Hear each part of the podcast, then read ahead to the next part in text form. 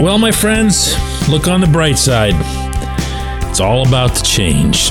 At least a whole lot of it. Good morning to you. Good Friday morning from Columbus, Ohio. I'm Dejan Kovacevic of DK Pittsburgh Sports, and this is Daily Shot of Penguins. It comes your way bright and early every weekday if you're into football and or baseball. I also offer daily shots of Steelers and Pirates where you found this. Blue Jackets 3, Penguins 2 in overtime. Johnny Gaudreau with the winner. Nobody cares.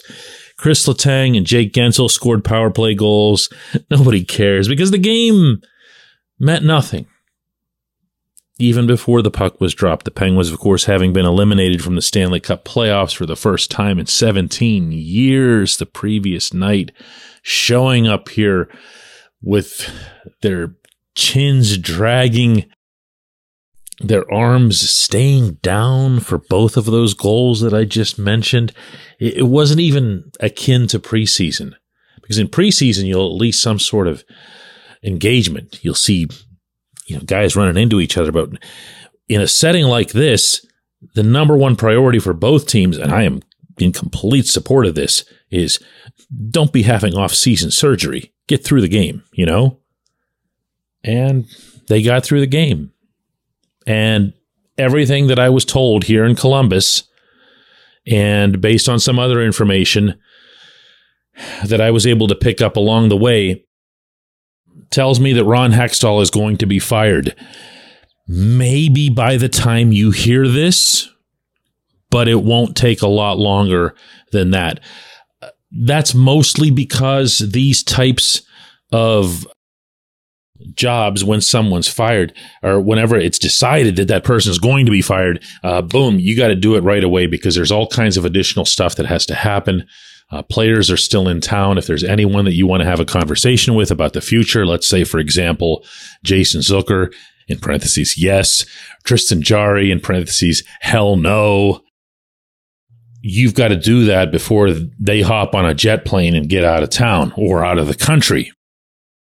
So, in addition to everything that I heard and uh, was told out here, David Beeston, a liaison of Fenway Sports Group, was at the game, uh, which was not all that common. He's been at games in Pittsburgh, uh, but to come out to Columbus for a regular season finale that meant absolutely nothing, to be accompanied here by Kevin Acklin, the Penguins president of business operations. Yeah, that's taking it to another level. Uh, Hextall's going to be gone. I have been told that it is likely that Brian Burke will go with him, uh, though I was unsuccessful in really nailing that half of it down. I'm just being honest with you. I don't like to uh, report stuff that I don't feel all that certain about. So please set that one off to the side. Uh, to me, it just kind of makes sense that it would happen since those two existed in lockstep every single day of their collective tenure, never apparently had a disagreement on anything. And Mike Sullivan has uh, absolutely nothing to be concerned about, certainly not in the short term.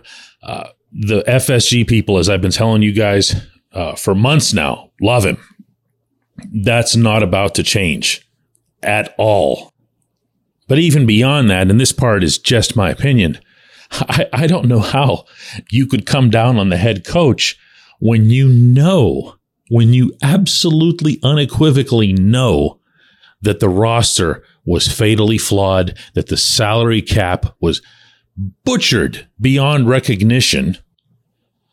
And I'm not just talking about the obvious stuff like the, you know, the Jeff Carter, Kasperi Kapanen, uh, Brock McGinn contracts. I'm not just talking about the really obvious, like Mikael Granlund being a total disaster. One goal in the 21 games after the trade.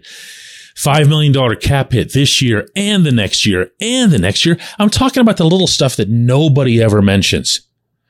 I'll give you an example. Marcus Pettersson comes back out here from an injury that mm, probably wouldn't have taken him anywhere near this long to come back from, but Hextall had to have him on long term injured reserve. Know why? Because he left himself no cap space because of the ridiculous Granlund trade. So your most consistent, arguably your best defenseman over the year with respect to Chris Letang was unavailable to you when you needed him the most because of a salary cap error. No, no one, no one mentions this, but it's kind of a big deal. So uh, no, I'm not looking at the head coach. I'm not saying he's been perfect. Uh, I'm not saying he didn't have a bad year himself. I believe that he did in a lot of ways. But there's no comparing his role to what happened with the roster. I tried, guys, one more time, one last time to get Sullivan to find any way, any way at all to spit out how flawed this roster was. And I'm I'm sorry to tell you, I still didn't succeed. But here, listen for yourself. This was after the game. Was there enough grit slash energy slash speed, the stuff that the stuff that you guys were built on early? I understand, you know, those were champions, but you know what I mean. The, the way your teams have played, Michael, everything's going really well. I think when you know we had moments, we had stretches during the course of the year where where I, I thought we played the game that set us up for success, but we, the, the inconsistency of it was the challenge challenge, and and we we weren't able to solve that as a group, and we all have to be responsible for that. Like I said, I tried, and I think it's to Sullivan's considerable credit that even when he and everyone else knows what's about to happen over his head, uh, he did not. He did not take my bait there, and in fact ended up placing some blame on himself for a lot of this stuff and that's just who he is. Oh, hey, listen. There's a lot of off season. There's a lot of stuff that we're going to be able to talk about, um, to say the least. Maybe more than anybody wanted. It won't involve playoffs, though. When we come back, J1Q.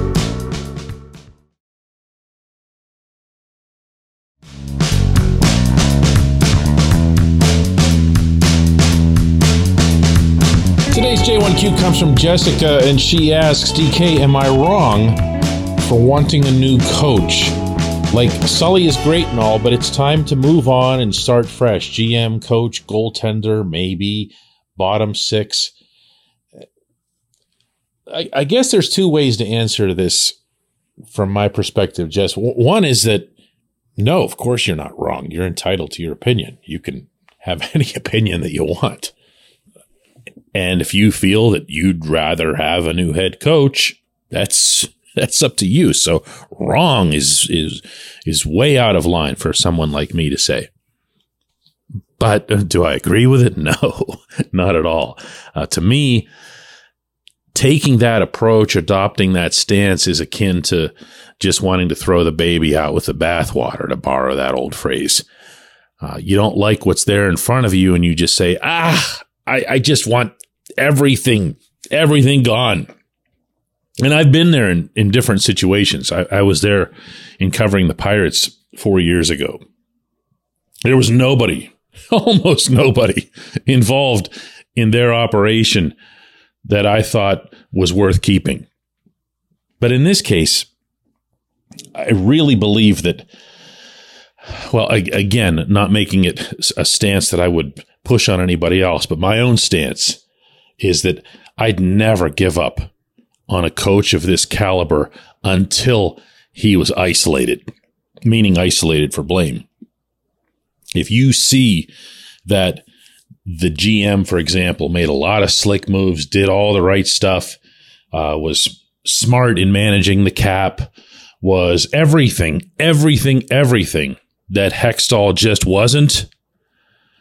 And then you see the coach start blowing it or the coach's uh, passion for his system and his unwavering commitment to that system under any circumstance, or you see his stubborn refusal to play young players versus you know Jeff Carter and and and the stuff that we saw this year, the stuff that we heard from him. If you remember his response to me in New York when I asked about playing Carter and Brian Dumoulin under any circumstance, and he, he's got his flaws.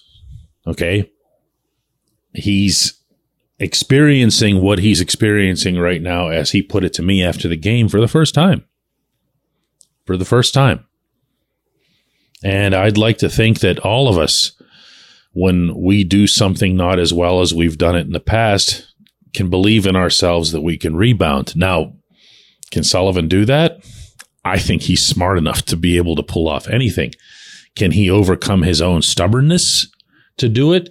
Uh, can he develop a relationship with the new general manager that allows for a cleaner line of communication that says, hey, this is actually what I think we need.